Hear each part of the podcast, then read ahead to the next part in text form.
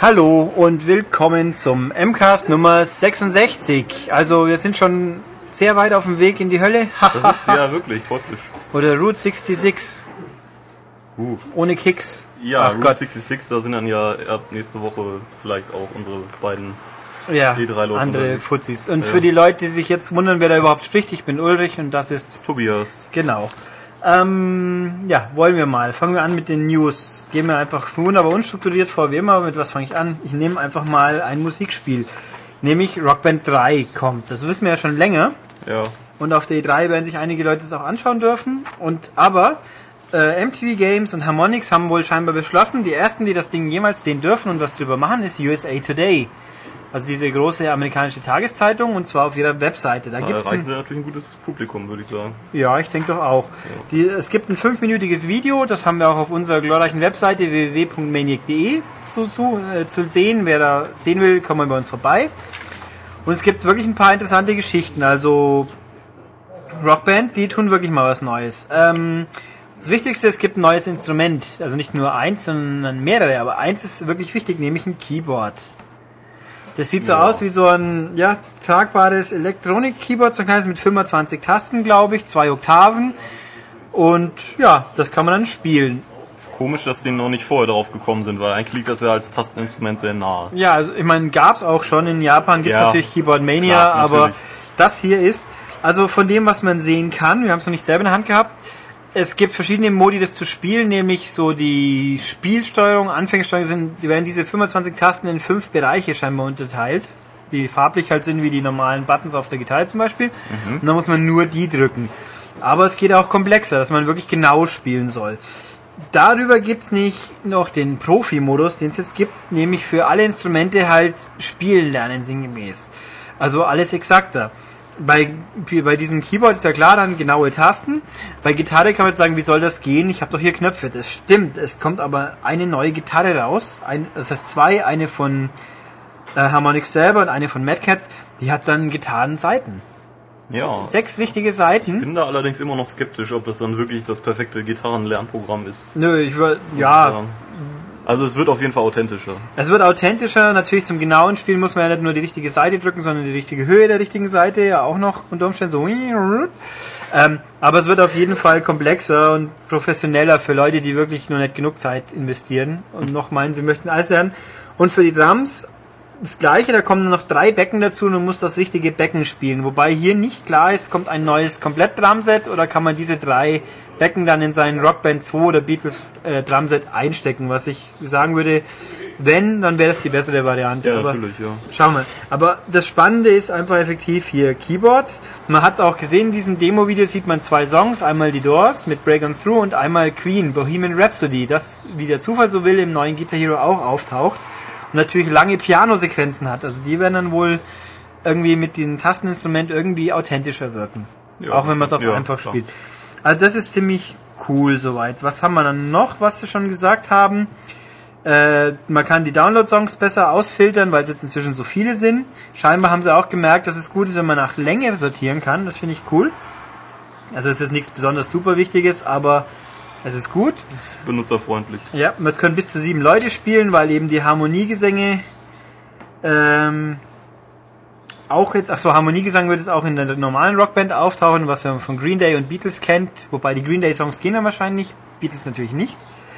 Der Story-Modus soll irgendwie besser und authentischer werden, aber da habe ich nicht so genau aufgepasst. Also schau mal, aber der Story-Modus von Rock Band 2 ist auch immer noch das Beste, was Musikspiele zu bieten haben im Augenblick. Spielt man Musikspiele wegen der Story? Nein, oder? Ich habe das schon. Also mir ging es halt drum, da tourt man ja um die Welt quasi und macht halt neue Herausforderungen und vor allem macht Zufallssetlisten, was... Es war halt einfach eine Abwechslung. Ich möchte nicht immer vorher bestimmen müssen, was will ich jetzt spielen oder nur Zufall, sondern auch ein bisschen sortiert und dann halt Geld verdienen und für meine Typen die Klamotten und so. Das fand ich schon mal ganz witzig. Also was man auch gesehen hat, die Optik wird wohl abwechslungsreicher, mehr so hinter Beatles-mäßig, mehr ein bisschen psychedelische Hintergründe und so Quatsch und die Figuren werden ein bisschen schicker. Also es klingt wie rundum aufgemotzt. Und was er auch noch als unglaublich innovativ bezeichnet, was natürlich dreist ist, man kann jetzt jederzeit ein- und aussteigen beim Spielen. Das geht natürlich seit Guitar Hero 5 auch schon, ist aber eine gute Neuerung, finde ich völlig okay. Jetzt muss ich hier gerade nochmals kurz gucken.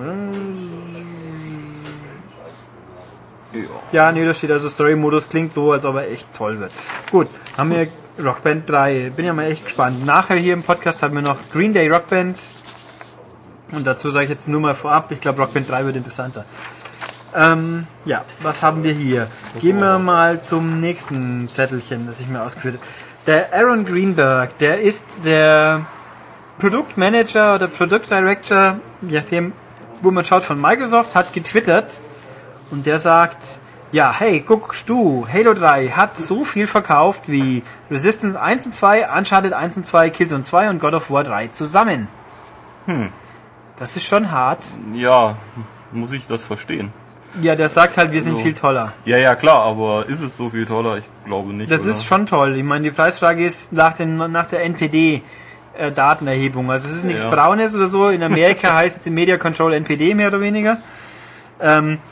Also wir können jetzt mal nur Mut machen, dass es sich um amerikanische Zahlen dreht, weil da kommt es mir auch glaubwürdiger vor, weil in Europa gibt es dann doch ein paar Länder, wo die PS3 doch ein bisschen größer ist wie die Xbox inzwischen. Aber trotzdem, ich finde das schon heftig. Ja, also vor allem, weil ich hier auf dieser Liste, glaube ich, mindestens 2 Spiele sehe, die ich interessanter finde wie Halo 3. Ja, ich sehe auch, also 2 auf jeden Fall. Ja. Ja, vielleicht noch 3 sogar. Dann also, aber es ist schon echt derb. Ja. Gut, viel mehr kann man dazu auch nicht sagen, außer es ist echt heftig und die Menschen sind alle wahnsinnig. Aber okay. Ja. Ja, dann gehen wir zum nächsten Twitter. Was ein ganz tolles Thema betrifft. Das hier. Ach so, ja. Diese Woche ist ja ein mysteriöser Mortal Kombat Kurzfilm im Internet erschienen. Auch auf unserer Webseite zu finden. Auch auf unserer Webseite, genau. Das ist eine Realverfilmung, so circa 7 Minuten lang.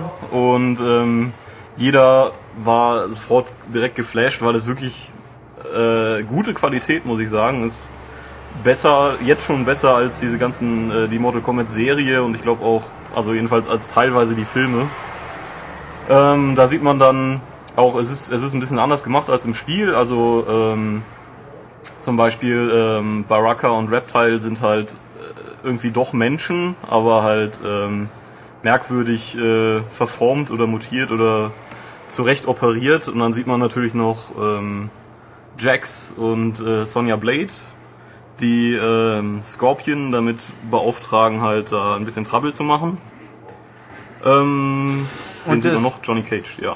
Johnny Cage, genau, ja. Aber auch nur kurz irgendwie. Genau, ja, sozusagen. Der prügelt sich nur mit Baraka ein bisschen durch die Gegend. Das Interessante war auch, dass da 2 bekannte Schauspieler bei waren, nämlich Sonya Blade wurde von Jeri Ryan gespielt. Das ist die Seven of Nine aus Star Trek. Richtig, aus Voyager war es, oder? Ja, da kenne ich mich nicht aus. Ich glaube, es war Voyager, ja. Habe ich nie angeschaut. Ich kenne nur ihr Aussehen, was gut war. Ich meine, so ein silberner, enger Bodysuit ist schon okay. Der bleibt im Gedächtnis, ja.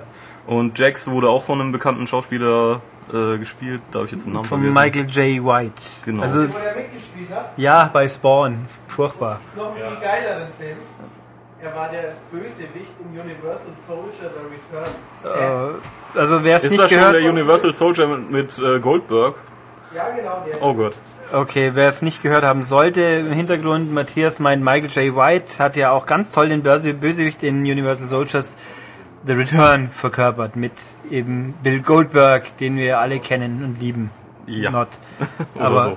Ja, naja, der halt gezeigt hat, dass Wrestling auch schlechte, langweilige Menschen als Stars haben kann. Aber gut. Das Schöne an dem Film ist halt, da wurde dann natürlich heiß spekuliert, handelt sich da um einen Teaser für ein neues Spiel, was ja auch irgendwie schön wäre jetzt direkt vor der E3 oder gibt's vielleicht dann doch einen neuen Film. Und dann hat sich Jeri Ryan dazu geäußert, via Twitter eben auch, und sagte eben, dass es kein Game-Trailer ist, sondern dass es quasi nur ein Teaser war vom Regisseur, wer war das hier? Der Kevin Tancheruan, so ich nachgeschaut habe, glaube ich, den Fame-Remake gedreht hat, das letzten. Fame ist ein Musical-Film. Dass sie das eigentlich nur gedreht haben, um es halt Warner Brothers zu zeigen und denen quasi eine Idee zu verkaufen. Ja, ein Pitch quasi. Ja, und dass sie das als Freundschaftsdienst gemacht hat.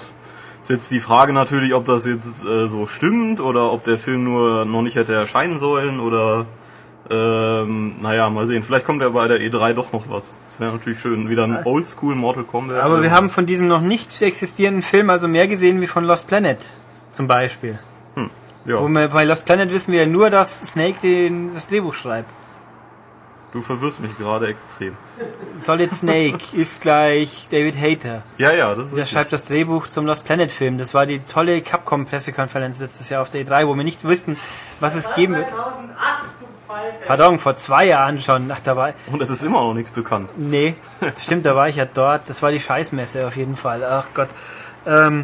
Ja, vor 2 Jahren. Ich hab bleibende Erinnerung an den Mann, weil auch manche Menschen ihre Handytöne sich von ihren Lieblingsmenschen vollschlagen lassen. Michael hat gerade einen... Ja, du hast ihn noch nie gehört, oder? David Hayter? Nein, seinen hängenden Klingelton. Doch, klar, das ist doch auch ein Metal Gear, oder? Ja, aber den alten. Herr Herde, ja. Hast du deinen Klingelton gerade da? Nö, mein Akku ist leer. Ah, wie schade. Den müssen wir mal irgendwann nachholen. Ich hab's im Ohr. Nein, nicht die Musik, das andere. Ganz was Besonderes. Versuchen wir mal aufzutreiben. Auf die Folter spannen. Ja, wie auch immer. Also jedenfalls, das sah ganz cool aus. Und wenn die dann Film rausschnitzen... Ja, es sah wirklich gut aus. Also wobei halt schon sehr edgy und gritty und hart. So ja, das wäre ja mal wünschenswert, weil Mortal Kombat war ja nun mal auch ein extrem hartes Spiel. Dadurch hat's ja eigentlich auch... Dadurch ist es im Gedächtnis geblieben. Ja, aber natürlich auch sehr käsig, weil die Leute bunte Klamotten tragen und alles mögliche. Ja, gut. Aber wie willst du auch sonst... Ich erinnere nicht nur an die harte, edgy Mario Brothers Verfilmung. Die ist fies. Mhm, die ist wirklich fies. Ja. Das kannst du nicht vergleichen. Diese 7 Minuten sind besser als der komplette Mario-Film. Ja, wobei natürlich in Mario-Nachfolge wird auch schwierig, jetzt wo Bowser tot ist. Vielleicht wendet sich Luigi gegen seinen Bruder. Fight! Er spannt ihm die Frau aus. Das passiert ja häufiger. Oh, dann gucken wir mal. Die rennt ja dauernd weg. Nee, also das ist... Ja. Okay, wir wissen, dass das und... Okay, was ist mein nächstes Zettelchen? Genau, Valve. Ja, von Valve gibt's was Neues oder nicht ganz so Tolles, nämlich Portal 2 ist verschoben. Oh. Nee, schon schade. Und zwar wieder Aperture Science hat eine E-Mail verschickt, in der steht, Repräsentanten von beiden Firmen, ich mache jetzt Live-Übersetzung übrigens, Repräsentanten von beiden Firmen geben bekannt, gestehen ein, dass die öffentliche Sicherheit, die Sorge für die öffentliche Sicherheit damit mit einbezogen wird. Sie sagen aber auch beide, auch wenn jetzt Portal 2 ein wenig später als geplant erscheinen wird, wird nicht alles Leben auf der Erde plötzlich zu Ende gehen, als ob jedes Molekül in unserem Körper mit Lichtgeschwindigkeit explodiert. Das würde nämlich passieren, sollte ehemals ein Riss in der Zeit im Stoff der Valve-Zeit. Was ist eigentlich die Valve-Zeit? Das ist ein lustiger Gag, glaube ich. Ja. Und das Spiel wird auf jeden Fall besser werden. Das ist sehr schön. Der Gag, ja gut, das war so. Das wird besser. Man hat also nicht die Gelegenheit ausgelassen, die erste Pressemeldung zu sein, die sagt, das Spiel wird verschoben, damit es schlechter wird. Tja. Ah. Nee, und was auch noch ist, auf der E3 gibt es eine große Überraschung, das haben wir, glaube ich, erwähnt gehabt. Ja. Und die wird also Portal 2 bezogen sein. Dann weiß ich nicht, was dann noch die ganz große Überraschung ist. Also es kommt halt doch schon früher. Oder es kommt exklusiv fürs iPad. Ja, aber sie werden es doch nicht jetzt dann eine Verschiebemeldung machen, wenn sie dann doch sagen, dass es kommt. Ja, also ich habe keine Ahnung, was sie da machen. Ich meine, ich finde diese E-Mails echt grandios gut. Ich würde ja wünschen, ich möchte gerne einen Plüsch-Dings Companion Cube. Vielleicht kommt er wirklich, wie hier auch schon manches Mal gemunkelt wurde, der Duke durch ein Portal. Ja, ich weiß nicht, ob ich das sehen wollen täte. Ja. Na gut, haben wir das. Gut, was habe ich hier? PSP Go. Wie wir alle wissen, ist die PSP Go eine unglaublich tolle Maschine. Nicht? Yep. Und jetzt der Andrew House von Sony Europa, der hat auch letztes Jahr die PK in der Gamescom gemacht. Ich habe vergessen, was seine offizielle Position ist. Also großes Tier, hohes Tier. Der sagt, ja, das war ja... Die PSP Go ist zum Teil auch veröffentlicht worden, um so das Käuferverhalten zu studieren, und sie haben viel dabei gelernt. Es ist ja rausgekommen in einem späten Produktzyklus und wir haben gelernt, was die Leute wollten und überhaupt und kann man sowas in Verkaufserfolg messen und sagen, nö, ich glaube nicht, dass wir es können, wäre auch scheiße, weil dann hätte es dann nämlich nichts gelernt. Ja, sie wollen wissen, wo es halt hingeht. Aber wir müssen erkennen, dass die Konsumer gerne ihre Medien mögen, also ihre Kaufmedien, sprich Verkauf, Packung Spiele, so. Ja, wo dann das wohl liegen mag. Ja, also das ist schon mal ganz toll. Das ist ja prima, also totaler Quatsch. Ich stelle so ein Produkt nach, macht fett Werbung und damit die was lernen. Ja. Dann hätten wir auch eine Umfrage machen können, dann wäre das gleiche rauskommen, behaupte ich mal. Das wäre wirklich billiger gewesen. Wobei natürlich, ja gut, der iPod und das iPad sind auch Download-Only-Konsolen. Da kosten Spiele halt keine 40 Euro oder mehr wie im Laden, sondern halt 5 Euro, wenn man jetzt ein iPod nimmt. Oder iPhone. Naja, wie auch immer. Aber in dem Zusammenhang gibt es jetzt ein ganz tolles Angebot für PSP Go Käufer. Also nicht für die armen Irren, die sich schon gekauft haben, nein, sondern schon länger gekauft haben, sondern die jetzt gekauft haben, respektive alle, die es ab dem 1. April gekauft haben. Mhm. Die können ab seit gestern, glaube ich, oder seit Mittwoch. Ich wollte gerade sagen, wir... Ja, ne? Genau, seit Mittwoch, seit dem 9. Juni kann man 10 Umsonstspiele kriegen für seine PSP Go, die man dann über halt PlayStation Store irgendwie downloadet und kriegt mal Codes und so bla bla. Das ist nicht mal scheiße, das sind also gute Sachen. Das klappt hoffentlich besser wie damals bei Gran Turismo für die Neukäufer, weil da gab es auch diverse Debakel, die in unserem Umfeld Leute erlebt haben, wie sie ihr Gratisspiel downloaden wollten. Aber gut, also es gibt 10 Spiele und jetzt schauen wir mal. Es sind Buzz Quizworld, Jack and Dexter The Lost Frontier, Gran Turismo, Avatar, Little Big Planet, Motorstorm, Arctic Edge, Need for Speed Shift, Eye of Judgment Legends, 2010 FIFA WM und Wipeout Pure. Ja, das sind jetzt mal gute dabei. Ja. Dann sind ein paar unprickelnde dabei. Also sagen wir es so, ein wirklich schlechtes ist glaube ich nicht dabei. Ich glaube Avatar könnte. Michael über Avatar PSP. Es geht, sagt er. Also es ist. Ja, der Test auf maniac.de. Genau. Von den anderen glaube ich auch alle. Also es ist nichts dabei, was schlecht ist. Es sind ein paar dabei, die sind wirklich gut. Der Gag ist auch wieder, ich habe die österreichische Liste mal gesehen, die hatten glaube ich auch noch so ein kleines, unbekanntes Spiel namens God of War und dafür kein Bass zum Beispiel, aber wir sind ja hier wieder in Deutschland. Tja. Ich bin gerade am Rätseln, ob die überhaupt alle auf eine 16 GB PSP Go passen. Ich glaube schon. Also sonst müssten die UMDs ja voll gewesen sein. Nee, also das ist schon eine coole Sache. Wer also jetzt unbedingt der Meinung ist, wir müssen eine PSP Go haben, dann ist das eine gute Idee. Ja, naja, natürlich aber, wenn dann jetzt. Aber ja. Für mich sieht es wirklich schon nach Verramschen aus. Ja, also das ist schon heftig. Weil das sind auch wirklich nicht alte Sachen. Also das ist fast, die meisten davon sind höchstens ein halbes Jahr alt. Ja. Also so Jack and Dexter ist echt noch neu, Motorstorm war noch neu, Little Big Planet ist definitiv richtig neu. FIFA ist neu. Ja. Gran Turismo ist auch noch akzeptabel, also die sind alle ein halbes Jahr, sage ich jetzt mal, ein bisschen mehr vielleicht. Aber ja, also nur zu und dann hat man auch, also die PSP Go, ich muss ja auch sagen, ich hatte es ja auch lang genug in der Hand. An sich fände ich sie nicht schlecht, wenn man halt damit mit seinen gekauften Spielen was anfangen könnte, nicht über Download kaufen müsste und Aber gut, es ist wie es ist und dann lassen wir es halt so sein. Dann habe ich jetzt, glaube ich, diese News-Seite durch, diese auch. Ja, wir haben noch die hier, glaube ich. Ja, oder? Ah nee, wir haben noch was natürlich. Wir haben Fußball League, da nichts ausgedruckt. Das mache ich jetzt aus dem Kopf. Ja. Und zwar wurde jetzt FIFA 11 quasi nochmal offiziell angekündigt, so richtig, mit Bildern. Wo ich aber finde, das sieht irgendwie aus wie FIFA 10, was ja jetzt nicht schlecht ist, aber auch kein großer Fortschritt. Und tolle neue Features, und zwar einmal Persönlichkeit Plus. Das heißt, dass die Persönlichkeiten der realen Spieler noch stärker berücksichtigt werden sollen, und man das halt in der Spielweise auch sehen soll. Ja gut, ich weiß nicht, ob sich das dann auch auf den Multiplayer auswirkt. Kann ich mir halt nicht so richtig vorstellen und darum geht's ja eigentlich in dem Spiel. Naja, das Passsystem wird irgendwie überarbeitet, damit eben nicht mehr diese Ping-Pong-Pässe möglich sind, also dass man da einmal ruckzuck durchs Mittelfeld marschiert. Gut, wird man sehen. Ich denke, da finden dann die Hardcore-Spieler dann auch wieder so ihre Möglichkeiten, wie es halt relativ zügig geht.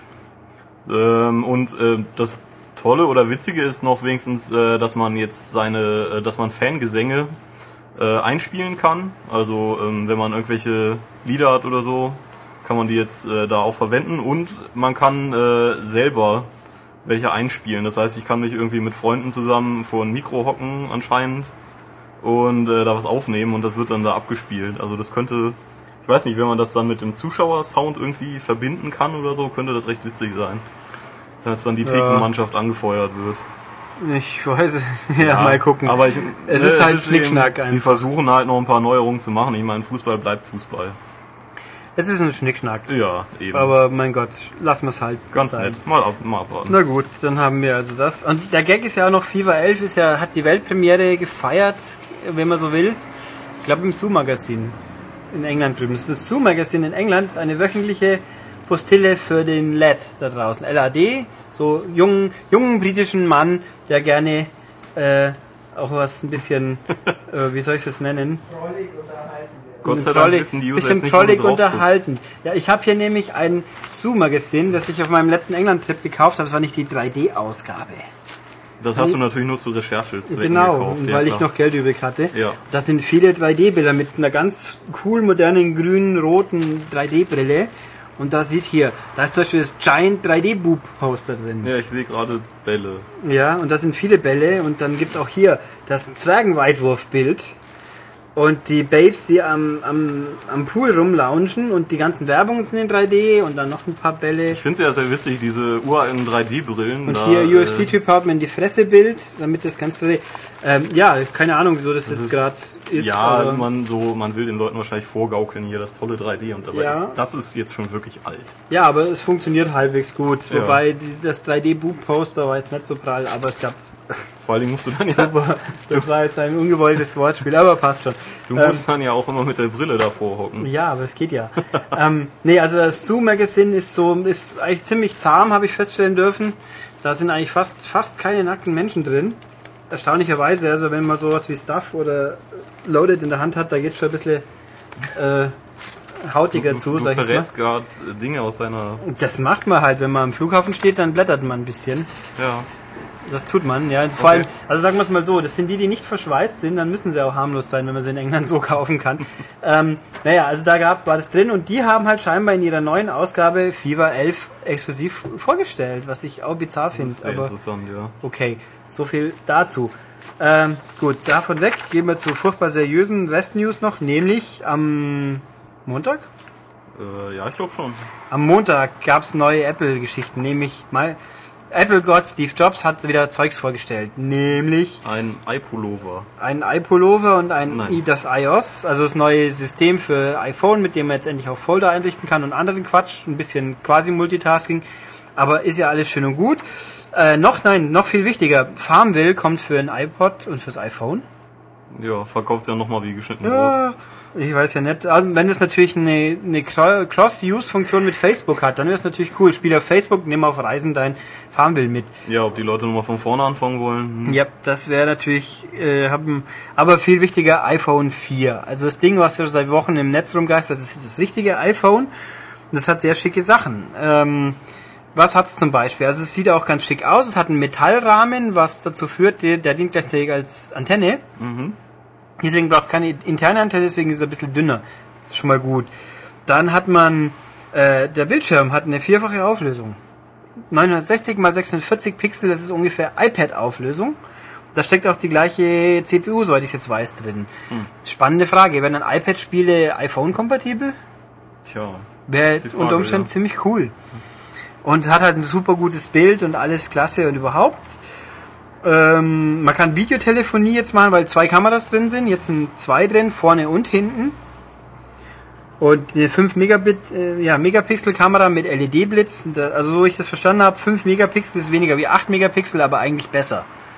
Weiß der Teufel, ich kenne mich mit Kameras nicht aus, aber das glaube ich jetzt dann einfach mal. Und diese Kameras können Videoaufnahmen machen, nämlich in 27p mit 30 Frames. Also es ist schon heftig. HD-Aufnahmequalitäten noch dazu besser, wie das Display wiedergeben kann. Und dann kann man auch auf dem iPhone dann bearbeiten mit iMovie. Das kostet halt ein paar Euro, aber egal. Sehr spannend ist auch, es hat ein Gyroskop drin, ein Bewegungserkennungsteil. Wie hier jemand so schön geschrieben hat, vergleichbar mit Six-Axis, aber auch natürlich mit der Wii-Remote. Aber so eine Art Bewegungserkennung haben die doch alle, oder? Ja, das war aber nur Kippen. Ja, und jetzt ist nochmal mehr. Ja, jetzt ist auch mehr mit Bewegungsgeschwindigkeit scheinbar. Also ist ja klar. Ja. Das wird, also schon so eigentlich mehr wie die Remote, wie Six Axis. Mhm. Die Six Axis war eigentlich eh schon mehr oder weniger. Na gut, die iBooks-Apps wird gehen, und ja, und der Akku, genau, der Akku soll bis zu 40% länger halten, was natürlich auch sehr cool ist. Ja, der Gag ist, das kommt auch schon in 2 Wochen raus. Wird es auch bei uns geben, bei uns aber wahrscheinlich wieder nur mit Vertrag, aber ja, nachdem ich ja jetzt doch schon gelegentlich iPod, iPhone-Spiele hier besprochen habe, ich finde das, ich wollte ja endlich eins haben, jetzt habe ich glaube ich endlich, ja, jetzt mal gucken. Da also, bin ich schon, freue mich drauf. Ich weiß nicht, ich bin jetzt kein Apple-Gegner, aber mein Telefon soll telefonieren können und SMS und der Rest ist Schnickschnack. Also. Das ist richtig, aber es ist cooler Schnickschnack. Ja. Die Vertragskosten bin ich jetzt auch nicht so happy mit, aber... Ich könnte jetzt die ganzen Leute zitieren, die dann sagen, ja, das gibt's doch alles schon, in viel billiger, von anderen Firmen, ist halt kein Apfel drauf, aber... Ja, aber ich bin jetzt auch nicht der Meinung, dass man immer den Standard haben muss, aber irgendwo, ich weiß natürlich, dass es Android-Handys auch gibt, aber irgendwo bei... Also ich bin auch wirklich kein Apple-Fan. Also wenn ich nicht hier mal in meinen iMac Neifluch, wenn du das schief geht, aus nicht nachvollziehbaren Gründen. Ja. Spontaner Neustart. Was er angeblich nicht sein kann, weil ja Apple perfekt ist. Aber ein iPhone, da glaube ich, nehme ich doch lieber das, wo ich weiß, was ich habe. Inzwischen in der 4. Generation, da sind die meisten Fehler wahrscheinlich auch schon ausgemerzt. Ja, das kann sein. Wie teuer wird es so ungefähr? Bei uns, nachdem es bei uns mit Vertrag ist, ist das eine schwierige Frage. Ja, aber in Amerika... Würde es $300 in der großen Variante mit 32 Gigabyte kosten. Das wäre natürlich schon okay. Hätte ich nichts dagegen, aber mein Gott. Okay, haben wir unsere normalen News für die nächste Schnipsi-News plus ein paar Spiele. Schnappen wir uns den Herrn Schmid, wenn er dann mal daherkommen mag. Ha? Macht er. Das macht er jetzt gleich live. Oh, krass, gell? Der Wahnsinn. Wir haben jetzt leider keine Einlaufmusik. Ich dachte jetzt an Goldberg, da wo wir ein Thema haben. Das sind ja Busenbilder an deinem Platz, Ulrich. Nein. Wie ungewöhnlich. Oh Gott, das kommt daher, der auch gleich gerannt. Jetzt rennt Michael auch noch ran. Das ist ein Busen. Aber Photoshop-Busen. Aber angezogen. Ein halb verhüllter mit vermutlich einem Bildbearbeitungsprogramm. Ja, dezent aufgehübschter Busen. Dann sieht er wenigstens gut aus. Ja, nicht das im Monroe-Tussi? Nein, das ist ein englisches Heft. Ich glaube nicht, dass die Senna oder so da drauf passt. Ah ja, drin Senna? Na, egal. Gut, Herr Schmid, erzähl uns was zu Yakuza 4. Wird bestimmt ein gutes Spiel. Aufgrund des hoffentlich überragenden Verkaufserfolgs von Yakuza 3 hat sich Sega entschlossen, wir bringen auch Yakuza 4 in den Westen. Nach USA und auch nach Europa. Im Frühjahr 2011 tun sie das. Also diesmal müssen wir gar nicht so lange warten, denn Teil 4 ist in Japan erst, ich glaube, im April erschienen. Also wir kriegen es innerhalb Jahresfrist. Das hat ja beim letzten nicht funktioniert. Das ist die Frage. Da hat sich Sega bislang nicht zu geäußert. Logisch, sie werden in der ersten Pressemitteilung kaum schreiben. Übrigens, auch diesmal werden wir euch verarschen. Zumindest hatten ja einige das Gefühl, dass sie es wurden. Das werden sie wohl am Anfang nicht sagen. Ich könnte mir vorstellen, dass schon wieder einiges fehlt, weil gerade Teil 4 diesmal auch mehrere Hostessen parallel irgendwie mit denen schnacken und Quiz machen und sowas. Ich vermute mal, dass sowas wieder fehlen könnte. Neu in Teil 4 ist, dass man nicht nur mit Kiryu Kazuma spielt, sondern es gibt 3 Nebencharaktere. Man ist wieder in Kamurocho unterwegs. Man darf diesmal auch über die Dächer. Das war bisher eigentlich, klar, man war mal oben auf einem irgendwie Hochhaus und hat da sich geprügelt. Zum Beispiel in Teil 3, einer der ersten Bossgegner.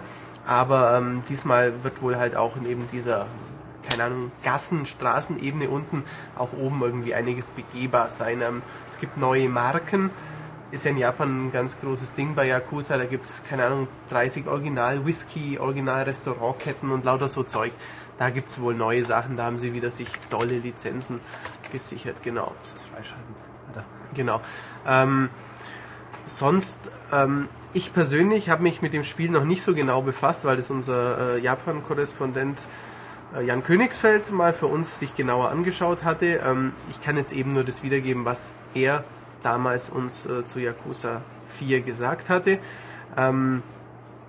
Ich überlege gerade, ob ich noch was weiß. Meine aktuellen Yakuza-Sachen, die ich alle sagen würde, die wären zu dem PSP-Teil, der aber noch nicht für Deutschland oder für Europa angekündigt ist. Das heben wir uns für anders. Das heben wir uns dann mal auf, weil da ist ja dann ein ganz neuer Hauptcharakter.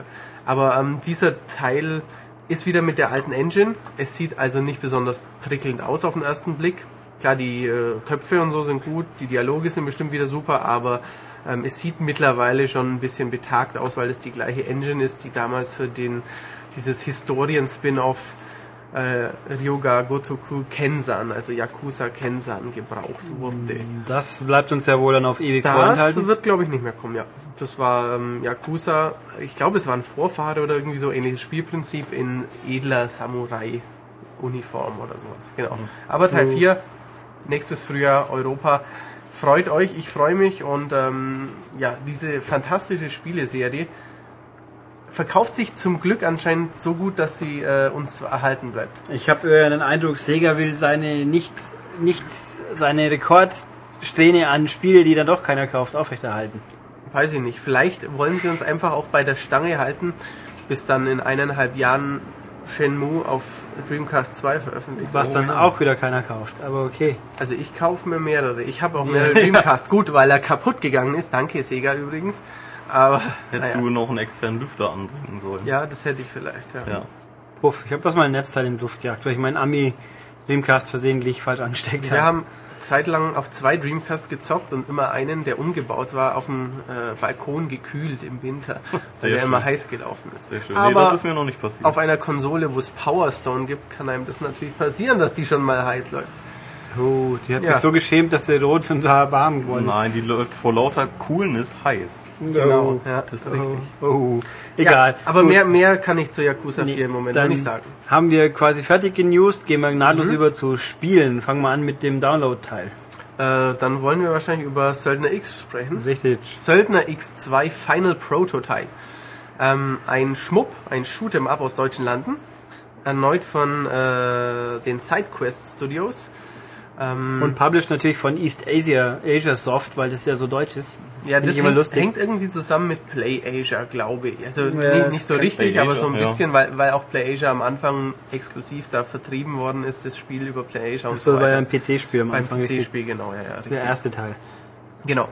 Final Prototype 2, Söldner X2 Final Prototype macht zum Glück fast alles besser als der erste Teil.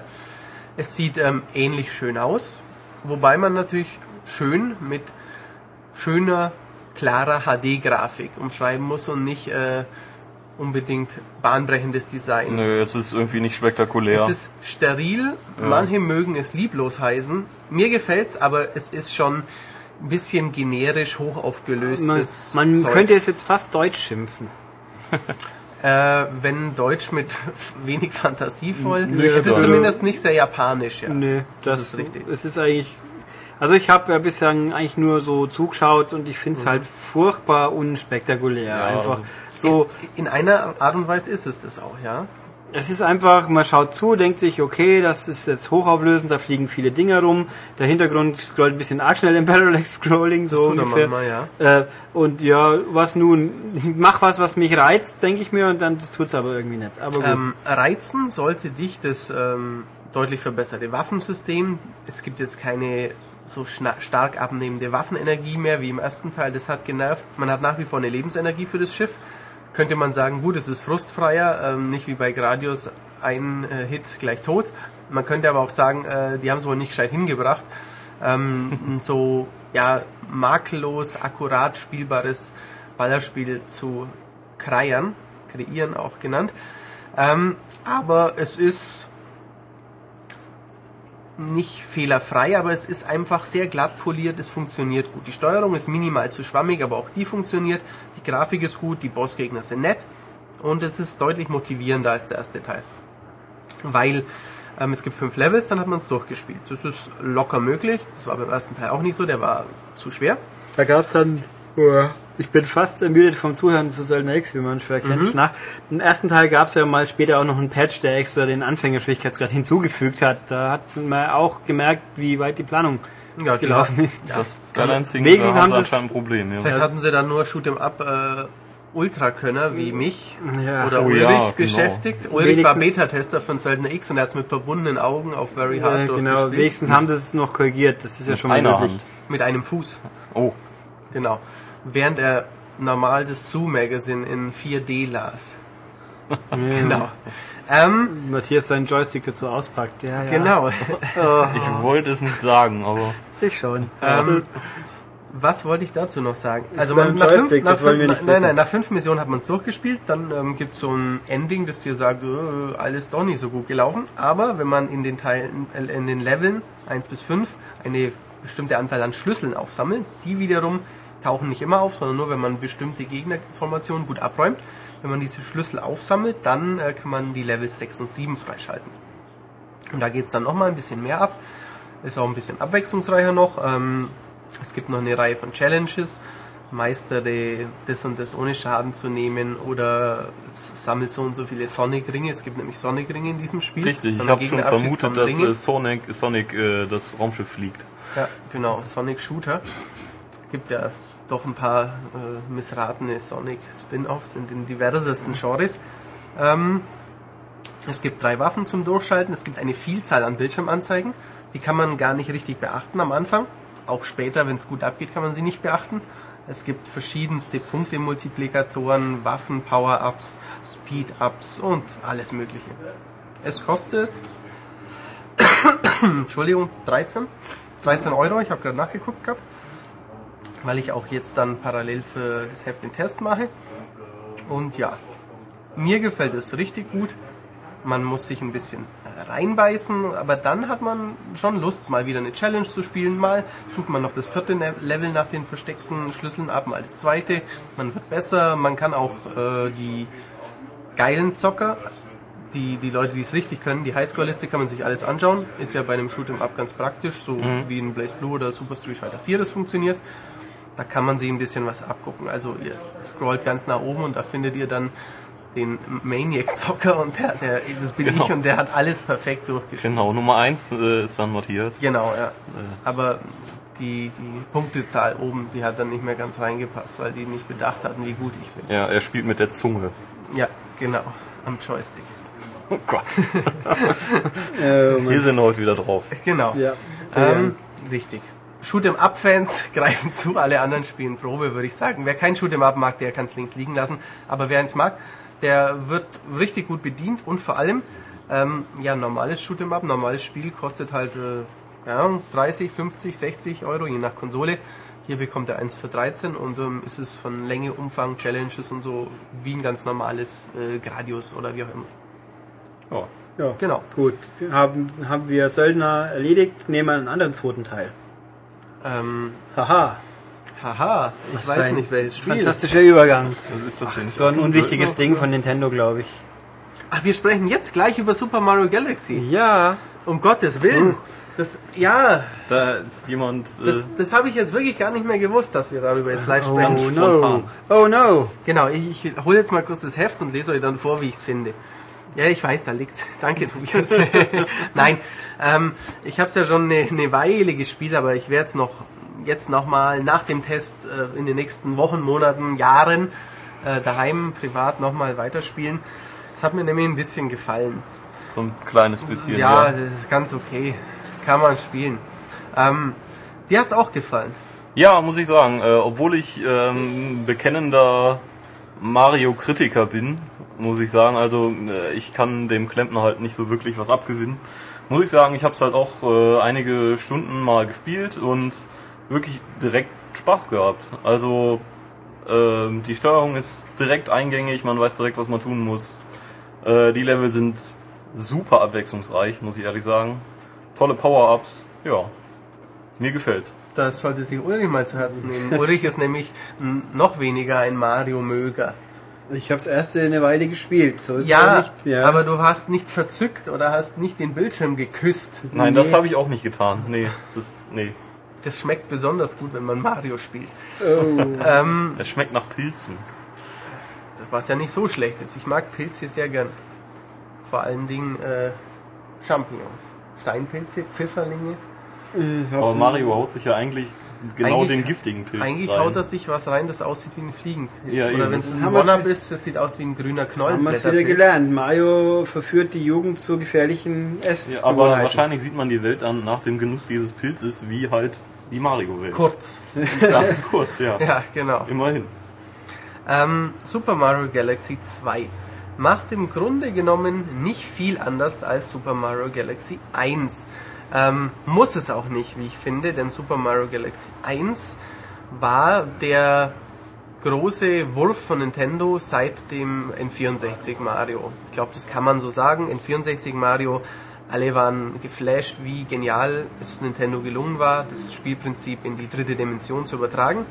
Dann kam natürlich zeitlang nichts, dann kam Super Mario Sunshine, was sicher gut war, ziemlich schwer, wie ich finde. Paper Mario noch. Paper Mario, klar, ja, gut, hat auch Ansätze natürlich, ja. Aber es war halt, ja, Sunshine war schon klasse und das Wasser war auch nett und so, aber niemand hat gedacht, oh mein Gott, was haben sie diesmal wieder gemacht? Das ja, hat doch, man, das hat man eben genau doch man, mancher schon, ja, aber oh niemand dachte sich, diese voll verrückten Kerle, das ist ja noch besser als davor. Bei Galaxy dachte ich mir das, weil man eben durch diese, nennen wir es mal, Beschränkung auf recht kleine Planetchen häufig über den Rand hinausläuft und das so eine, ja, für mich wie eine Art vierte Dimension war. Das klingt jetzt ein bisschen doof, oder es ist dann natürlich immer noch ein 3D-Jump'n'Run, aber es ist halt ein bisschen mehr. Man hatte neue Perspektiven und neue Level-Ideen taten sich auf. Diesmal wird es noch ein bisschen mehr auf die Spitze getrieben. Es gibt wieder ein paar mehr 2D-Passagen, weil ja dazwischen New Super Mario Bros. Kam. Das war auch toll, war auch super. Und es gibt schon einige Szenen, wo man eben auch in 2D rennt.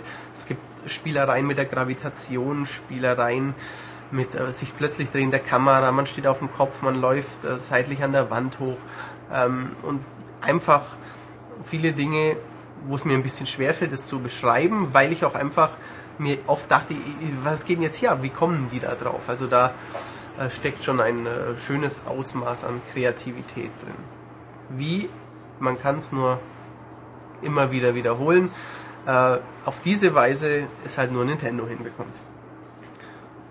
Die Steuerung ist tadellos, sie macht jetzt nichts besser, zumindest ist mir nichts aufgefallen, dass sie überhaupt was anders macht als im ersten Teil, aber da kann man auch nichts meckern.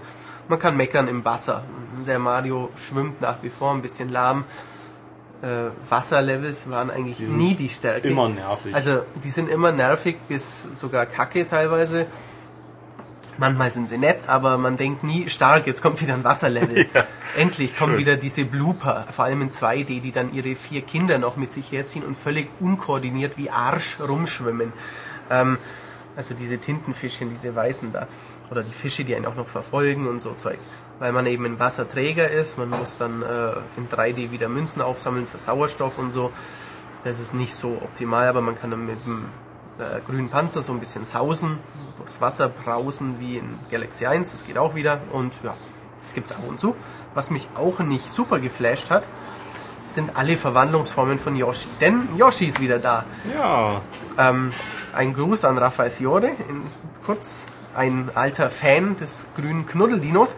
Er wird sich bestimmt besonders freuen. Ich habe mich auch gefreut. Ich mag Yoshi auch sehr gern. Einige 2D-Episoden von Yoshi fand ich toll, andere waren mittelmäßig. Das Beste war natürlich Yoshis Universal Gravitation. Außer natürlich nicht. Wo ich heute noch davon schwärmt, dass ich es gnadenlos unterbewertet habe. Ja, außer Matthias lebt in der falschen Dimension und dreht alles um. Michael meldet sich gerade, er schnippt mit dem Finger. Ja, ich möchte einen kurzen Nachtrag liefern zu euren News, denn soeben kam eine Pressemitteilung von Warner Brothers, die für 2011 ein Mortal Kombat ankündigt. Yay. Ja, das war's schon. Ich lese die jetzt mal. Gut. Du kannst aber wiederkommen, wenn es noch sensationelle Enthüllungen gibt. Ja, es wird natürlich revolutionär und awesome und besser als alles andere. Und so es weiter. Wird ein Musikspiel. Und es ist von Ed Boon. Echt? Das war, glaube ich, das letzte auch, oder? Ja. Der war ja immer dabei. Ich dachte mir schon, dass der mitwechselt. Weil ich glaube, der kann nichts anderes. Ed Boon, Meister von Mortal Kombat vs. DC Universe. Yes. Redet mal weiter über gute Spiele. Ich wollte es nur schnell loswerden. Sehr gut. Ich hätte lieber den Film. Von Mortal Kombat zurück zu Mario. Ja. Der wäre cool als Hidden Character bei Mortal Kombat. Richtig. Dass er zum Beispiel der Peach das Herz rausreißt. Das hätte sie eh mal verdient, so oft wie die schon weggelaufen ist. Ja. Dauernd mit Bowser fremdgehen. Ist auch in diesem Fall wieder so. Die hat ja so eine tolle Leibgarde, die Tots, und die versauen mal wieder alles und dann kommt der Bowser und klaut sie und deswegen muss der Mario erstmal wieder durchs Weltall. Er ist nicht mehr auf so einem großen, also das war ja ein Riesenraumschiff, das mit der Kraft der Sterne durchs All sauste und das Raumschiff selber in Teil 1 war eben recht komplex. Wenn man lange nicht mehr gespielt hatte, wusste man vielleicht nicht mehr, in welchem Tor man weiterspielen konnte. Das ist diesmal anders. Man hat eine Oberweltkarte, wie es in New Super Mario Bros. Wii auch war. Genau. Was kann ich noch dazu sagen? Yoshi, genau. Yoshi ist cool im neuen Teil. Yoshi läuft normal mit Mario auf dem Rücken rum. Man kann mit der Zunge Sachen rausziehen, aus Schalter auswenden. Man kann Gegner verschlucken. Man kann sich an so Stangen hochschwingen. Und er kann Sachen essen. Normale Gegner natürlich und Items. 3 verschiedene Farben gibt's da. Einmal ein blaues Item. Dann wird er wie ein kleiner Luftballon und Mario liegt auf ihm oben drauf. Sieht ein bisschen schweinisch aus. Und dann kann er zu höheren Plattformen trudeln. Das ist spielerisch, muss ich leider sagen, belanglos. Man schwebt dann halt einfach kurz nach oben, weicht 1-2 Gegnern aus, aber das ist meistens nichts Halbes und nichts Ganzes. Es gibt die rote Frucht, Pfeffer-Yoshi gibt's dann. Dann ist Yoshi, frisst was Scharfes und er rennt wie von der sprichwörtlichen Tarantel gestochen durchs Level. Das fand ich ganz witzig. Das ist nett, ja. Sagen, ja. So eine Prise Sonic. Wie Sonic so einen Looping-Flitz, dann genau. Flitzt Yoshi halt, dann kommt er auch meistens, wenn das dann rumliegt, so eine Passage, wo man über was springt und wo man rumsausen kann in so einer Sprintpassage. Aber die pfiffigste Frucht ist die Birnbeere, das ist eine gelbe Frucht. Oh ja, das ist schön. Und die liegt immer darum, wenn es stockdunkel um einen rum ist. Und wenn man die frisst, dann erhält sich der Weg und auch dann entsteht nur der Weg. Sprich, wenn man man isst die Frucht, dann erscheint ein Lichtkreis um einen herum und wenn man dann läuft, dann sieht man eben, wo der Weg ist.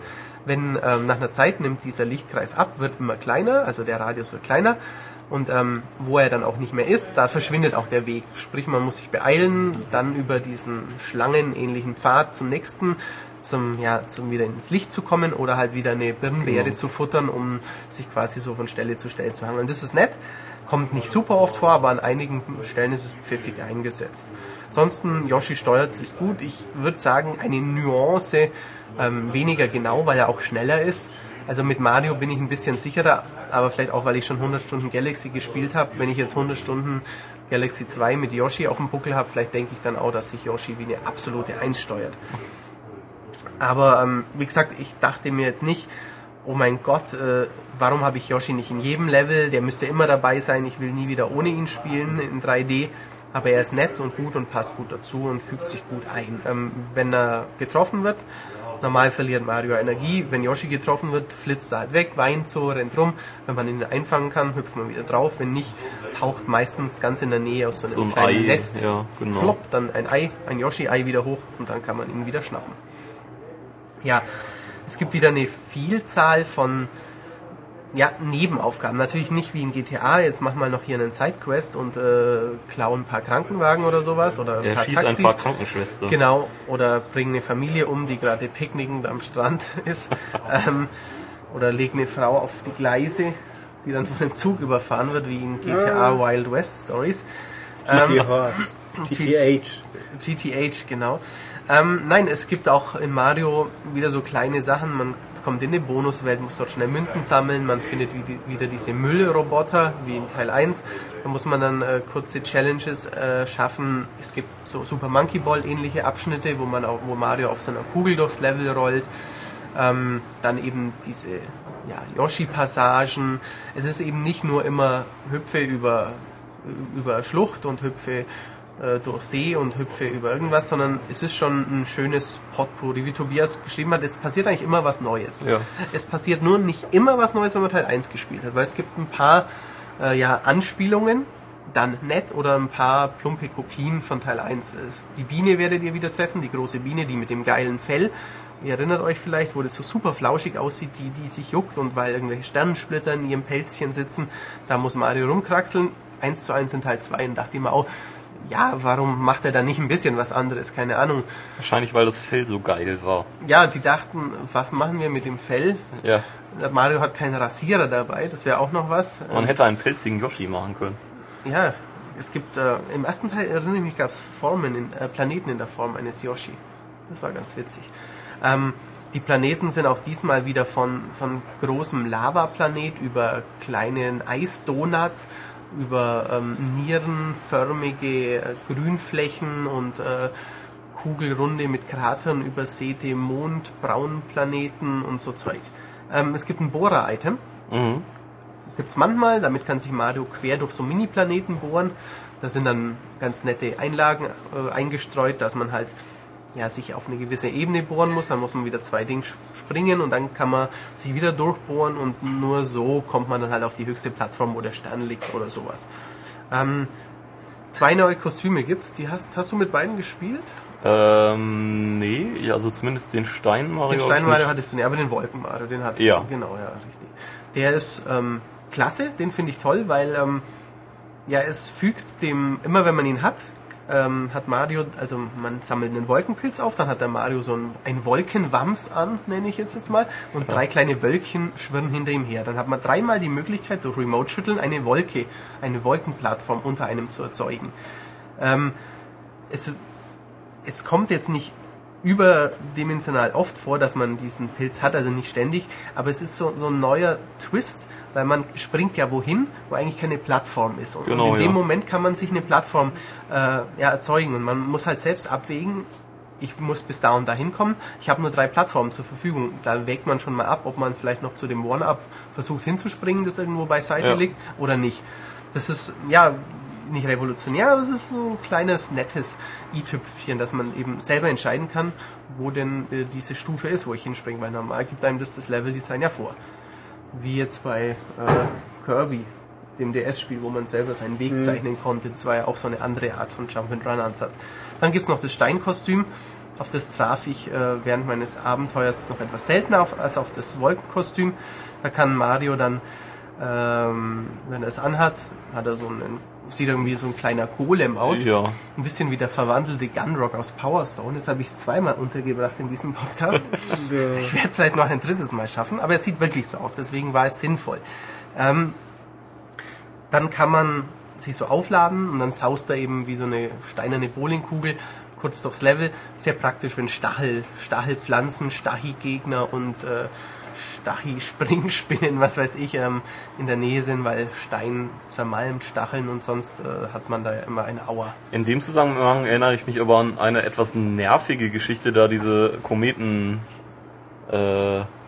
Müssen wir kurz überlegen. Wo man dann so Zusatzlevel hatte.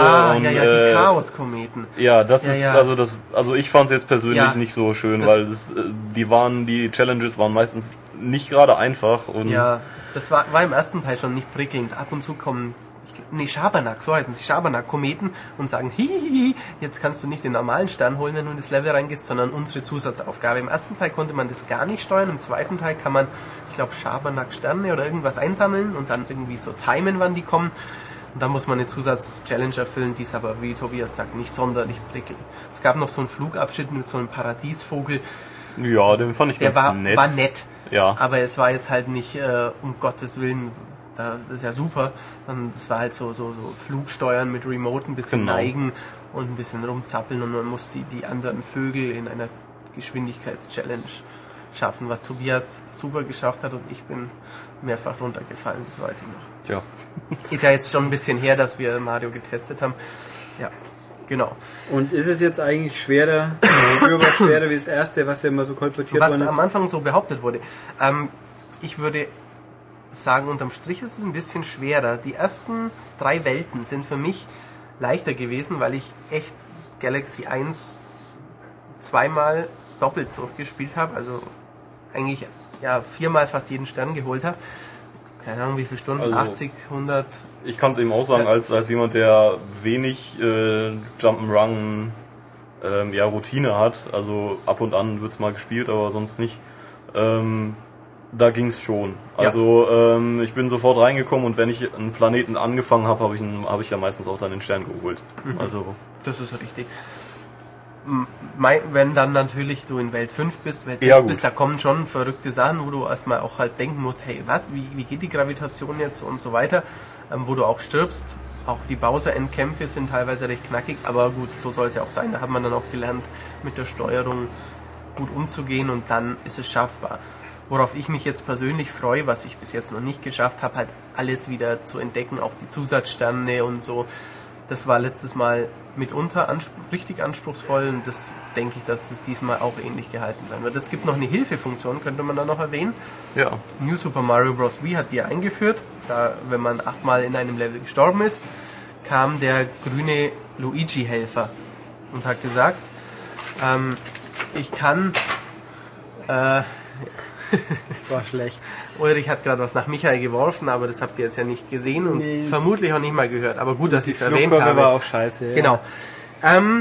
Da hat Luigi einem geholfen und gesagt, ich spiele es dir jetzt vor, dann guckst du es an und danach entscheidest du dich, ob es für dich zählen soll oder nicht. Und das gibt es diesmal auch so ähnlich.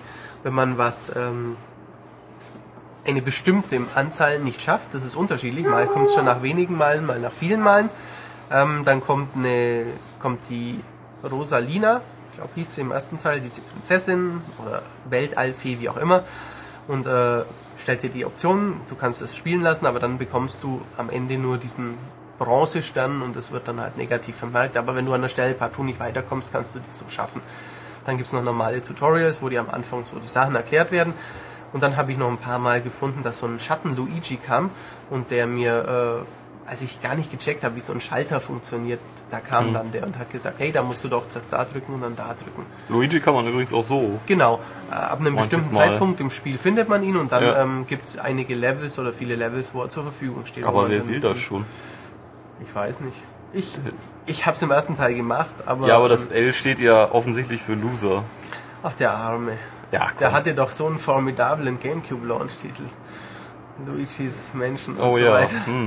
Was echt dufte war. Ja, man kann mit Luigi spielen, ich finde ihn ganz putzig, aber ein Knüller ist natürlich nicht und besonders anders ist das Spielgefühl dann auch nicht. Es ist noch eine DVD bei, das Ganze ist in der Papphülle diesmal. Ja. Die normale Spielhülle ist noch in der Papphülle und in der Papphülle ist das Spiel und eine Pappschuber-DVD. Die habe ich noch nicht angeguckt, aber die ist schon so, außen auf der Packung steht, mit Hilfe, Anleitung für die, die das sonst nicht können. Also so ein Guide ein bisschen. Natürlich kann man sich ein bisschen lustig drüber machen, aber klar, Familienpapa, der sonst nur Wii Fit zockt, für den ist es bestimmt nett. Wohlgemerkt eine richtige DVD und kann natürlich demnach auf dem Wii nicht abgespielt werden, weil würde ich schon mal gerne wissen, wie viele Leute daran verzweifeln und bei Nintendo anrufen. Meine Extrascheibe geht nicht. Kann der Wii? Stimmt, der kann keine DVD. Nee, der kann keine DVDs. Da gibt es auch nicht dieses Fernbedienungsset wie bei der alten Xbox, die das ja dann... Nein, es war mal Ankündigung, dass vielleicht ein Wii mit DVD kommt, aber jetzt glaube ich nicht, dass das noch passieren wird. Vielleicht bringt ja Panasonic mal einen raus. Kommt ein Q wieder. Genau. Ein Q-Wii. Der sah hübsch aus. Der Q von Panasonic. Sehr, sehr fingertapper anfällig. Ja, so wie das iPad. Das ist übrigens sehr voll Fingertapper, nachdem du das neulich benutzt hast. Ich habe es ja auch benutzt, dann ist es ja klar, dass Fingertapper drauf sind. Das ist richtig, nicht zu vermeiden. Natürlich kann man sich aufs Altar stellen und anbeten, dann hat es keine Fingertapper, aber dann ist es vielleicht ein bisschen teuer gewesen. Das ist echt eklig. Das sieht echt ein bisschen scheußlich aus, wenn man das gerade... Es liegt ja neben uns so die Sonnenreflexion darauf tanzen lässt. Ja, das ist halt Apple. Ja, genau. Alles an Krapschen. Also, ich würde jetzt Apple nicht...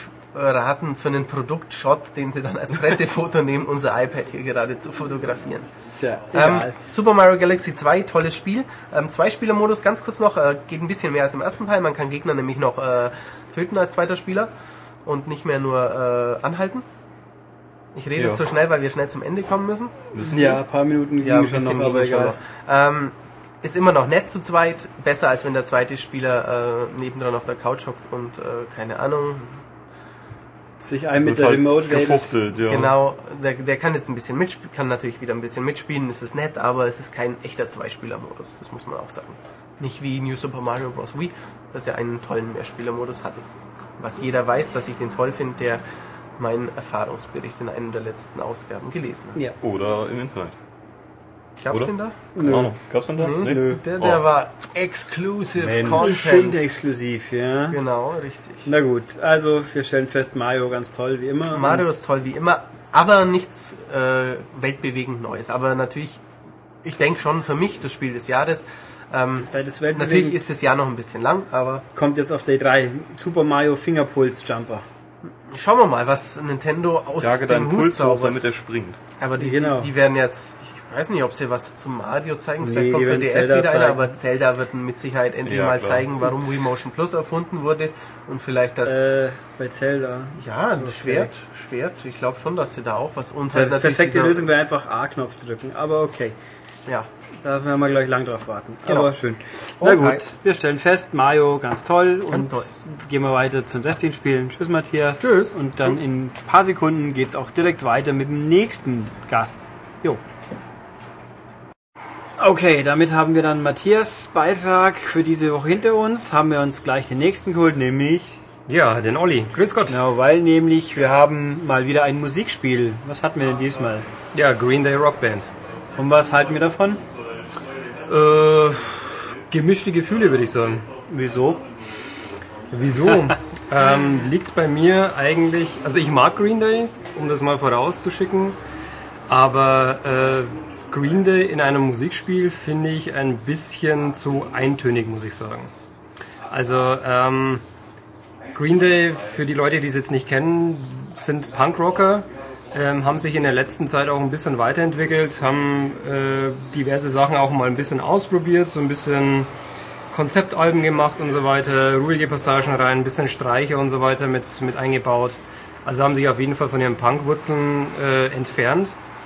Aber nichtsdestotrotz, in Green Day Rock Band ist die gesamte Historie von Green Day enthalten und die ist nun mal zum Großteil basierend auf Punk-Songs, bei denen es halt relativ schnell zur Sache geht und auch relativ simpel zur Sache geht. Und da sind wir eigentlich schon beim Kern des Problems, finde ich, zumindest für mich. Ich habe vorwiegend die Gitarrenspur gespielt und da ist mir aufgefallen, dass mehr oder weniger die Songs alle in ähnlicher Struktur irgendwie aufgebaut sind und nicht besonders viel Abwechslung auf dem Griffbrett da passiert. Ich weiß nicht, du hast ja hier Drums gespielt. Wie war denn das bei den Drums? Nein, also wie immer eigentlich. Also Drums sind ja mir sehr rhythmuslastig, wie überraschend. Mir kam vor, es war überraschend viele schnelle Sachen logischerweise dabei, wo man wirklich zack, zack, zack, zack, zack schnell hauen muss. Aber Abwechslung... Ja gut, bei Drums, wie gesagt, sind nicht so überraschend. Auch was natürlich dann logisch auch ist beim Gesang, den wir jetzt hier großzügig vermieden haben. Aber Billy Joe Armstrong ist halt ein ordentlicher Sänger, kein brillanter Sänger. Das heißt, für Leute, die nicht besonders gut singen können, ist es wahrscheinlich sogar mal ein bisschen entspannender. Außer natürlich, Green Day Rock Band hat wie die Beatles auch schon Harmoniegesänge drin. Also nicht bei jedem Song, aber es gibt natürlich immer wieder 2- und 3-stimmige Parts und dann viel Glück, die auch wirklich zu treffen. Ja. Willst du vielleicht noch zur Struktur was erzählen?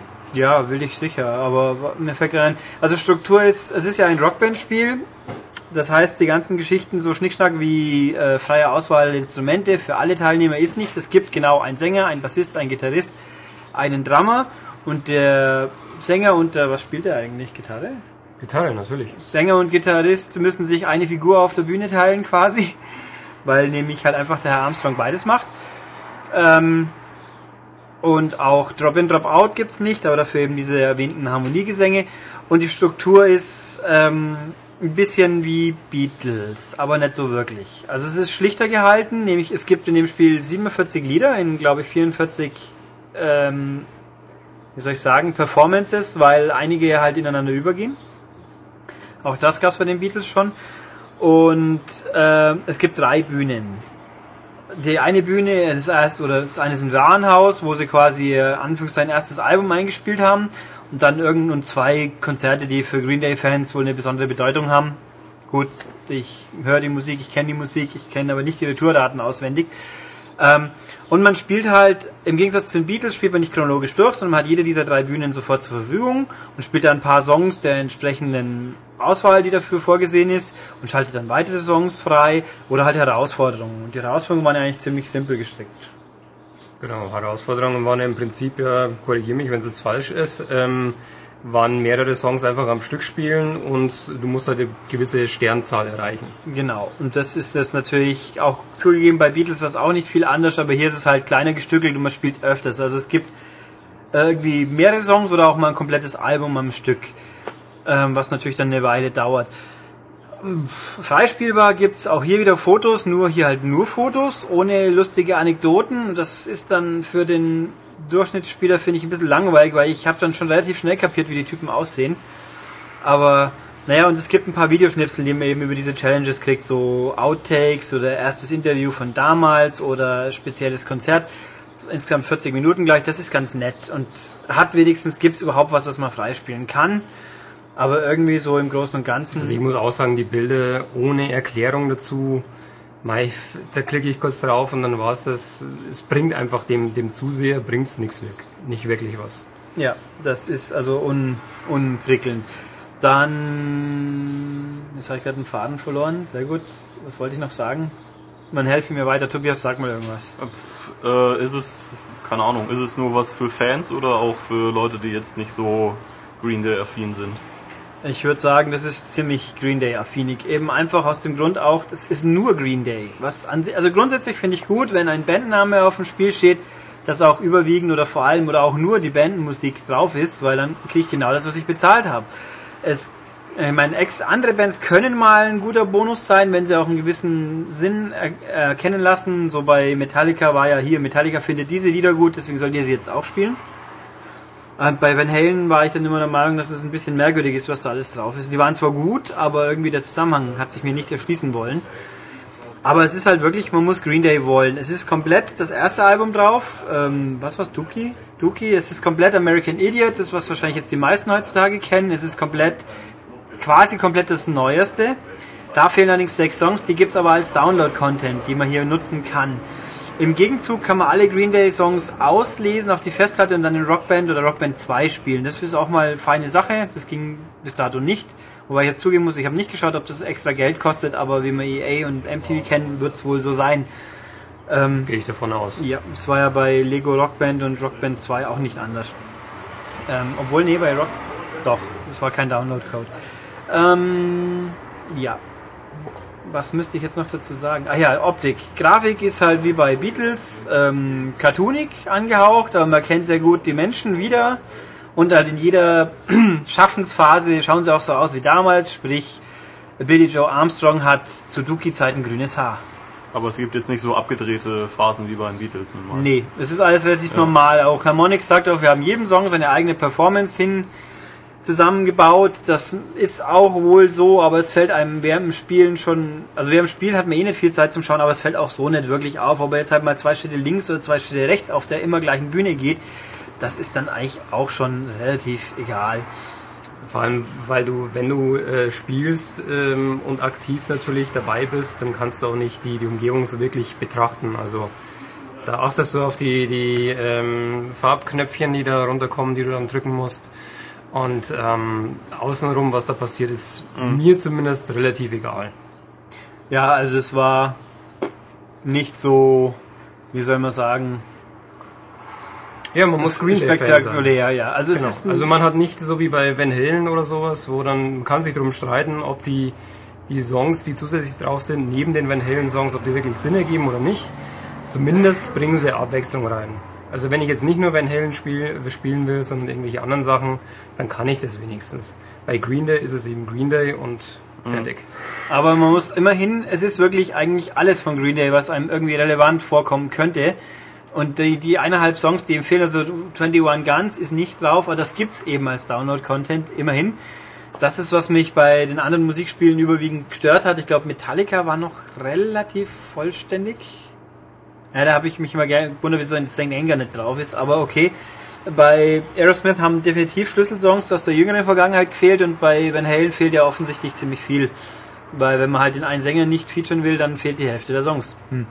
Also so gesehen, für Green Day-Fans ist es richtig gut, würde ich mal sagen. Für alle anderen, ja, wenn man immer noch nicht genug hat von Musikspielen, dann passt schon auch. Wenn man genug hat, ist es sicher nicht das Musikspiel, mit dem man wieder einsteigen will. Ja, und für die anderen eben, was man auch noch dazu sagen kann, Green Day ist von der Schwierigkeit her, würde ich jetzt mal einfach so einschätzen, man kann gut ein paar Bierchen dazu trinken, es beruht zum Großteil bei den Gitarrenparts auf Power Chords, die kann man relativ simpel irgendwann mal lernen, man kann sich da gut reinfuchsen und wenn man das mal drauf hat, dann kann man das auch mit dem einen oder anderen Promille vielleicht noch spielen. Was ja vielleicht auch mal dann gar nicht mal so schlecht ist auf einer Party. Ja. Fantastisch. Aber gut, soll uns recht sein. Ja, haben wir noch was sonst zu sagen dazu? Ja, ich denke, das war's so. Kann man sagen. Also Online-Spielen geht natürlich auch. Es gibt's für PS3, 360 und Wii. Es kostet ganz normal. Und ja. Ja. Und es gibt's also scheinbar, Betonung liegt auf scheinbar, nicht als Instrumentenbundle. Skandalöserweise. Also man muss sich wirklich ein Instrument schon haben oder eins extra kaufen dafür. Aber das, ich glaube, die meisten Leute, die sich für das Spiel heute noch interessieren, denen wird das schon so gehen, dass sie es schon haben. Und wenn nicht, eine Gitarre finden wir überall. Na gut, dann haben wir das. Tschüss, Olli. Winke, tschüss. Winke. Tschüss. Und dann gehen wir weiter zum nächsten Spiel. Okay, damit haben wir jetzt erstmal die ein paar Spiele hinter uns. Ganz wollte ich gerade was sagen, das stimmt so nicht. Aber jetzt habe ich noch zwei Spiele, die man als Downloads kriegt. Und fangen wir an mit einem Debüt, quasi das erste iPad-Spiel, das wir im Podcast vorstellen. Also eigentlich das zweite, aber iPad ist schon so lange her und da wuschelt man mit dem niedlichen Viech und ja. Wir sind ja so modern. Ja, und müssen immer diesen lustigen Gag mit iPad, weil ich halt jedes Mal wieder dran denken muss. Aber iPad... Also das Ding von Apple. Da gibt's ja viele Download-Spiele auch. Die meisten davon kosten Geld. Viele davon ganz ordentlich, weil nämlich, wenn eine HD-Version von einem iPod-Spiel kommt, muss es ja immer mehrfach kosten, weil es ja unglaublich viel Aufwand ist, die Grafiken in einer höheren Auflösung zu rendern. Ganz bestimmt. Ja. Aber gut, und dieses jetzt vorgestellte Spiel ist eigentlich somit das teuerste, was jetzt rumrennt, nämlich es kostet 10,49 € oder so, also ein bisschen über 10 Euro. Rumrennen ist übrigens ein gutes Stichwort. Genau. Ja. Es ist nämlich Mirror's Edge für iPad. Mirror's Edge ist ja ein Free-Running-Spiel, wo man durch die Gegend rennt und alles Mögliche macht. Und Matthias behauptet immer noch, das beste Spiel aller Zeiten. Ich komme nur dazu. Ja, jetzt, er muss jetzt was dazu sagen, nämlich was euch vielleicht überraschen wird. Aber nee, der Punkt ist, Mirror's Edge auf einem iPad ist tatsächlich nicht einfach ein Versuch, das Spiel möglichst nah am Original umzusetzen. So gibt's auch zum Glück keine virtuelle Joystick-Steuerung, die ja immer so furchtbar gut funktioniert. Sondern nein, eigentlich ist es ein Cannabalt auf Drogen. Auf Drogen? Warum? Ja, so flashig halt. Ja gut, es ist halt nicht schwarz-weiß, sondern nur weiß. Und mit ein bisschen Farbe. Ja. Nee, also es sieht ziemlich aus, also der Grafikstil hält genau das, was das Original auch hatte. Also sehr viel weiß mit punktuellen, kräftigen Farben und viel Skyline und Wolkenkratzer und alles, ja, sehr stylisch halt. Die Story habe ich jetzt ignoriert, die gibt's so als Star Wars Laufschrift und die ist, glaube ich, scheiß drauf. Ich hab's auch weggedrückt, weil ich ehrlich gesagt... Im Jahr 2010 lese ich nicht mehr 100 Zeichen, also 100 Zeilen war mir zu blöd. Der moderne iPad-Besitzer kann ja auch nicht lesen wahrscheinlich. Nee, eben. Der lässt sich das vorlesen. Ja, das stimmt. Phonetisch wäre natürlich auch noch cool. Ja, und halt, man steuert wieder Faith, die halt durch die Gegend flitzt. Und sie flitzt halt wie der Cannabalt-Fuzzi, so von links nach rechts oder von rechts nach links überwiegend durch die Gegend und mit Wischern auf dem iPad lässt man sie springen oder ducken, damit sie unter halt niedrigen Vorsprüngen durchrutschen kann. Oder Wallrunnen, indem man zweimal drückt, dann geht sie so an speziellen orangen Wänden, kann sie langlaufen. Oder sich abrollen nach langen Sprüngen abrollen. Aber sie läuft nicht automatisch, wie das bei Cannabalt ist. Man schubst sie an und dann läuft sie automatisch. Ja, und man kann sie auch umdrehen, das stimmt. Genau. Ja. Was man auch ab und zu doch durchaus braucht. Und halt eben so Wallclimb-mäßig hochspringen. Und es gibt natürlich auch Gegner. Also Faith selber kann hier nicht schießen. Die ist komplett pazifisch. Unbeweglich, ja. Also sie schwimmt auch gerne. Also sie fasst Waffen schon an, aber man kann nämlich die Gegner, die rumrennen, die haben Waffen und die es gibt schießen auch, die schießen auch und man kann ihnen die Waffen auch abnehmen, aber dann schmeißt das scheinbar gleich weg und rennt weiter. Gegner weghauen ist, indem man in sie reinrutscht oder indem man ihnen mit dem Karate-Kick entgegenkommt oder was cool aussieht, so Liu Kang-mäßig ein bisschen. Das ich finde die Grafik wirklich recht nett. Ja, die Grafik ist schick. Ja. Und sie kann sie entwaffnen, wobei das Entwaffnen, finde ich, ist eine Timing-Geschichte und das hat bei mir jedes dritte Mal vielleicht geklappt und sonst hat mich dann der Gegner mit einer Clothesline umgeschlagen. Vor allem, man muss sagen, man kann einige Kugeln einstecken, man kann manchmal recht hoch runterfallen, aber sobald man in den Gegner reinläuft, ist man tot. Checkpoint. Sofort. Man fällt um und ist tot. Nee. Doch, sobald dich ein Gegner berührt, bist du tot. Nee. Also mich haben sie immer ich bin immer umgeschlagen worden, dann konnte ich immer mit so einem Wirbelkick aufstehen, der den Gegner so kurz weghaut und dann bin ich weitergelaufen. Habe ich noch nie gesehen. Dann weiß ich, habe das Spiel 2 Stunden lang gespielt. Habt ihr vielleicht zwei unterschiedliche Mirror's Edge, nee, iPad? Aber die bleibt doch tot liegen und dann ist man am Checkpoint. Nein, sie bleibt erst dann tot liegen, wenn es vorher Bildschirm rot getönt war und man dann keine Energie mehr hat. Also bei mir war es anders. Kann ich nur sagen, oder ich kann mit einem Wirbelkick aufstehen, ich konnte es nicht. Also ja, vielleicht habe ich halt Tutorial nicht gecheckt. Oder ja, ich steht eben jeden Morgen mit einem Wirbelkick auf. Ja, richtig, das tut er. Tutorial ist so eine Geschichte. Ohne Beinkleid. Das Ding... Das Ding zeigt so einen Text an, das kann man machen, wenn man es verpennt hat, dann ist es dumm gelaufen. Also es gibt mal eine Sequenz in einem Level, wo man mal über mehrere Wallkicks hochkommen muss und auf den Wänden sind versetzt immer so Dampfdüsen. Und habe ich da geflucht. Ich habe versehentlich die Einblendung weggedrückt und dann habe ich mich gewundert, wie komme ich dann auf. Das war total ätzend, ja. Immer was ich machte, irgendwann habe ich es dann mal geschafft. Also es gibt so Stellen, wo man dann denkt, scheiße, jetzt legt es nicht auf. Es weiß halt auch, weil sie auch nicht stoppt. Also 1-2 Stellen gibt es, da ist der Checkpoint direkt an der Wand, keine Ahnung, 2 Meter davor. Und von da muss man dann abspringen. Und wenn sie eben noch nicht schnell läuft, dann kann sie an der Wand nicht abspringen. Ja. Und man kann eben nicht 5 Meter zurücklaufen, weil sie ja immer gleich anfängt zu sprinten und dann läuft man wieder aus Versehen ins Pistolenfeuer rein oder fällt wieder runter. Das heißt, man ist dann, hat er automatisch keine Chance, oder? Also es schlägt dann halt schon, aber man versucht halt 6-7 Mal, bis man es dann zufällig durch einen Hoppler irgendwie schafft. Man kann wirklich sagen, wenn man im Flow drin ist, ist es toll, wenn der Flow unterbrochen wird, dann sitzt man doof da. Also ich finde es schon langweilig, das Spiel. Ich bin ja ein großer Mirror's Edge-Fan. Ich habe mich 2 Stunden lang durchgequält, aber... es ist schön präsentiert, aber spielerisch, finde ich, ist es so anspruchsvoll wie Pong. Ja, wie Cannabalt. Aber Cannabalt ist cool. Also Cannabalt ist cool, aber Mirror's Edge fand ich sehr enttäuschend. Also mir hat's gefallen. Ich find's echt gut. Ich finde bloß der Preis... Also ist schön, dass man auch Unterschiede 10 € finde ich tatsächlich auch, ist sehr, sehr viel. Also für 10... Ja gut, wenn es jetzt ein 800-Punkte-Download-Spiel auf der Xbox wäre, dann wird es ja auch nicht weniger kosten. Also ich finde einfach, mich scheut's ein bisschen, so einen Preis für ein iPad-Spiel zahlen zu müssen. Wobei das, ich meine, ich habe auch, weil es gibt welche, die 6 und 8 Euro kosten, die definitiv noch sehr viel weniger wert sind. Aber es ist schon grenzwertig. Also ich finde 10 € ist viel für das, was da geboten wird. Gut, es gibt auch Speedruns kann man machen, man kann Ghosts downloaden, man kann zu zweit spielen. Man kann Wallpapers auf seinem iPad speichern. Kann man, ja, habe ich gerade gesehen. Man kann so schöne Bildchen da drauf tun. Und man kann es zu zweit spielen mit Splitscreen, wo sich die Leute quasi dann gegenüberstehen auf ihrem iPad. Das ist auch ganz nett. Da stoßen immer die Köpfe zusammen. Ja, das könnte passieren, aber... Nee, also es ist schon... Ich find's gut. Ist dir auch so gegangen, dass du manchmal springen wolltest und sie sprang nicht? Ja, die Abfrage ist nicht perfekt. Die Wish-Abfrage ist... Manchmal fragt man sich schon, wieso es nicht geklappt hat. Also weil eigentlich der Touchscreen doch ziemlich exakt ist, aber dann eigentlich schon. Aber wundert man sich wieder, was war jetzt los. Also wobei und gerade das und die Timing-Geschichte beim Entwaffnen, die hat mich echt gestört. Da hätte das alles ein bisschen besser sein sollen.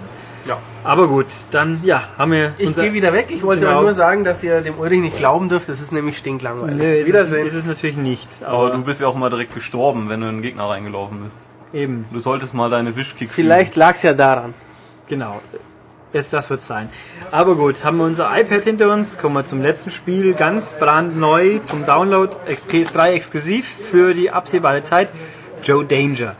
Joe Danger ist ein Motorrad-Stuntman. Wie man das Ding zum ersten Mal lesen konnte in der Edge vor x Monaten, dann dachte man sich, hey, das sieht aus wie ein Trials HD oder ein Kickstart, wer noch einen 64er mal hatte, nur in modern. Ich hatte jetzt gerade an Excite...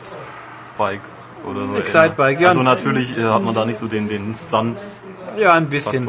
Aber also der Punkt ist, mit Trials HD hat es eigentlich relativ wenig zu tun, weil klar, man ist ein Motorradfahrer, fährt immer geradeaus über den Hindernisparcours und muss ins Ziel kommen. Aber im Gegensatz zu Trials HD, wo es einfach nur heißt, nicht runterfallen, hier geht es darum, möglichst viele Punkte zu sammeln. Das macht man halt, indem man Rückwärtssaltos macht, indem man Wheelies fährt, indem man Endos fährt, indem man in der Luft kleine Stunts macht, indem man Münzen aufsammelt, Sterne aufsammelt, nach großen Sprüngen auf einer Zielfläche landet, mit großen Katapulten sich durch die Gegend wirbeln lässt und dann, ohne dass es einen abschmeißt. Also da geht es einfach darum, möglichst große Trick- und Komboketten aneinander zu reihen, und so gesehen ist es eigentlich eher, wie auch jemand gesagt hat, ein Tony Hawk. Wie steuert man es denn? Also ist man wirklich viel aktiv beteiligt oder eben mit den ganzen Bumpern und Sprungschanzen? Ja, man gibt halt hauptsächlich Gas und bremst und macht halt Vorwärts-Rückwärts-Lehnen und in der Luft durch Tastendruck Stunts. Und dann gibt einen Knopf für Turbo. Wenn man Turbo gefüllt hat, kann man jetzt einen Boost geben. Also es ist nicht sonderlich kompliziert. Ich finde, es hätte zwar trotzdem ein Tutorial vertragen, also man kriegt in den ersten paar Strecken, wird immer wieder eingeblendet, was man jetzt Neues wissen sollte. Das kam aber von Beginn an, also hat mich ein bisschen gewundert. Aber gut, nee, also es ist wie ein bisschen wie Tony Hawk, dass man halt einfach fährt und trickst und viele Punkte macht und immer Aufgaben hat. Jede Strecke gibt einem ein paar Aufgaben vor. Mal ist es, komme in einem bestimmten Zeitlimit ans Ziel, sammle alle Sterne, lande in allen Trefferzonen, mache einen Sprung, mache eine Combo, die von A bis Z durchhält. Und dann gibt es zwischendurch mal Rennen, wo man gegen Gegner fährt. Gegen die sollte man gewinnen. Also es gibt glaube ich 8 oder 10 verschiedene Wettbewerbsaufgaben hat man, wenn sie auch kombiniert, sammle alle Sterne und sei trotzdem schnell genug. Okay, ja. Und damit kriegt man halt neue Sterne, mit denen man später Strecken sich kaufen muss. Also man kann nicht einfach so durchspielen, man muss dann schon Leistung bringen, damit man die später in Level freischalten kann. Es gibt, ich habe nicht nachgezählt, ein paar Dutzend sind schon, plus es gibt einen Editor, wo man seinen eigenen Quatsch bauen kann. Der ist nicht sonderlich kompliziert und es ist auch einiges drin, auch wenn man auf den ersten Blick meint, oh ja gut, ein Looping, ein Haifischbecken und 3 Rampen, aber es ist genug drin. Nachdem es gestern so brandfrisch war und Sony natürlich in der unendlichen Weisheit gemeint hat, am Abend kaum kommt das Spiel raus, machen wir das Internet aus, so ungefähr, durch die Wartung, konnte ich nicht checken, ob man Eigenbaustrecken beliebig tauschen kann oder ob es auch wieder nur an Freunde geht, also von den Trophäen auszuschließen, kann man wohl nur mit Freunden tauschen. Das finde ich auch bei Trials HD auf der Xbox schon saublöd, aber das scheint wohl irgendein Download-Spiel Standard zu werden. Immer nur mit Freunden tauschen. Toll, hat da jemand bei Nintendo abgeschaut. Also keine Ahnung. Jedenfalls ist es recht witzig. Es sieht auch wirklich gut aus. Es ist cartoonig angehaucht, so ein bisschen wie ein Hanna-Barbera-Cartoon von vor 30 Jahren. Oh ja, die guten. Genau. Der Feuerstein. Ja, und halt, und Top Cat und Wacky Races diese und irgendwas. Diese Familie im All. Die Jetsons. Genau. Ja. Also es gibt viele, es sieht sehr knuffig aus, sehr freundlich, sehr nett gemacht, bunt, lieb, Soundkulisse ist auch recht unterhaltsam.